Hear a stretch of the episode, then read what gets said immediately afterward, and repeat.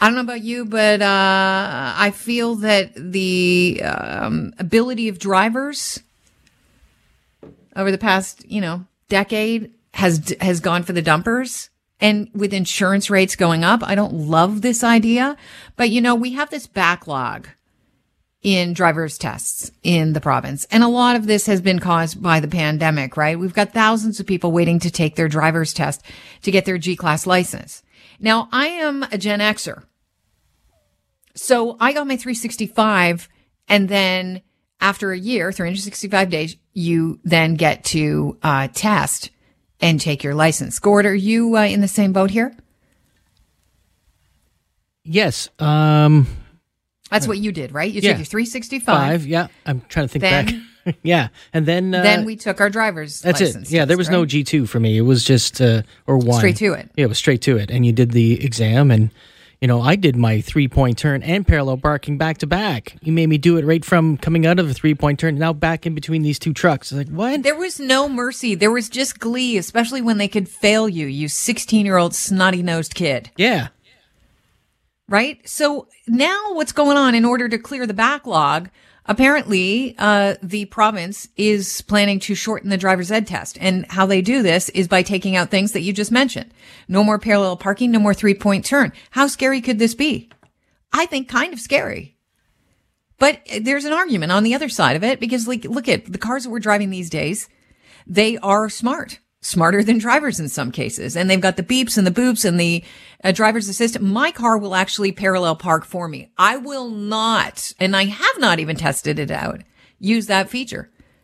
I haven't even tested it. I know apparently my car will park itself, parallel park, but I fancy myself a pretty good parallel parker because I have a little uh, trick that I do that my driver's ed teacher taught me. Sam Chong he trains new driver instructors through a program at Humber College in Toronto. He heads the Association of Professional Driving Instructors of Ontario, and he joins us on the show right now. So, Sam, what do you think of the uh, government deciding that they want to clear the backlog by getting rid of some of the things that people have to pass in order to get their uh, their G class license?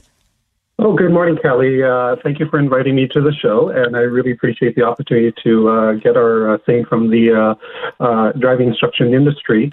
Um, so, I mean, to us, to be honest with you, it was a bit of a shock when the rumors started circulating a couple of weeks ago, where we were sort of in the middle of, uh, of a pandemic and like, okay, all of a sudden they were saying, hey, we're, we're going to remove the road test uh, components with the parallel park, three point turn, and the roadside stop. When we first heard about that, I thought it was just a rumor, but now it's getting clearer and clearer that this is very likely going to be going ahead. Um, now, for, for my understanding, it, it seems to be a temporary relief uh, at this current point uh, with the removal of these three components as part of the uh, G road test. So it's not uh, like it's going to be permanent. But again, who knows? the government could all of a sudden decide, hey, you know what? It's working. Let's get rid of it once and for all. Right. Right. Um, mhm. And so, what do you think about it? I mean, as, as somebody that teaches driving instructors, how important are three point turns and parallel parking and emergency roadside stops? Well, I'll tell you this, uh, Kelly. Uh, I don't think anyone that I know of, or I've not heard of anybody dying in parallel parking. Uh, but uh, definitely for uh, a three-point turn, if somebody does not do that accordingly, it does not observe their surroundings, they could definitely get into a crash or perhaps uh, cause some uh, serious injuries to others and themselves. So I would see that as being a, a, an important uh, component of the road test. The roadside stop uh, really is really meant for one thing, and that is, hey, you're in an emergency. There's let's say a, a child that's sick in the, the back, they're puking, or they're uh, the driver's not feeling well and they need to get out of the vehicle. I don't know, whatever emergency it is. Then the driver should really apply the uh, uh, roadside stop procedure and stop on the side of the road, and uh, you know warn others at the same time by, by having their hazard lights on. So I think for as a safety concern, it, it is there. For parallel parking, I, I could tell you this: not all um, uh, uh, parts of the uh, country does test the parallel parking and three-point turn. Uh, there are other provinces that's out there that does not even test these two components, and they're still okay with that. But I think as a as a general um, um, test, there should be some components that would should be enforced, such, such as the uh, left and right hand turns, lane changes. Uh, oh, that's called driving a car, of course. exactly. Yeah, you, those are vital parts of. If you can only go straight, you're not going to go too far. Exactly. Unless you're um, driving um, up Yonge Street, because that's the longest street in the world, apparently. Well, we know Yonge Street, right? but uh, yeah, but I would say three point turn is definitely something that they could have still um, um, squeezed in there. I know that they're wanting to reduce the amount of time from the current uh, road test from 30 minutes to about half of the time. And I see why they're wanting to do this, and that's just to get rid of that backlog. And uh, from my understanding, from the last time we've communicated with the ministry, we were told that there's over 700,000 um, applicants that didn't go. 700,000? Yeah, well, that's the number I, have gotten last time. Wow. Um, yeah, and it's it, it's shocking. I mean, uh, there are a lot of drivers out there that require to get their license and uh, for work, for Why school, and. Mm-hmm. Let me ask you this: Why don't we have people in driving uh, s- simulators? Why well, haven't we used technology? Mm, because they do that with they do that with pilots. Okay, well, you could do that with pilots, and you could do with other industries, but there is a, a hands-on component that you definitely need to get the driver out there. Like if you actually mm-hmm. have yourself a, a child playing a video game, do you think the child would learn everything about driving? I don't, I don't know. It depends so. on how smart your kid is.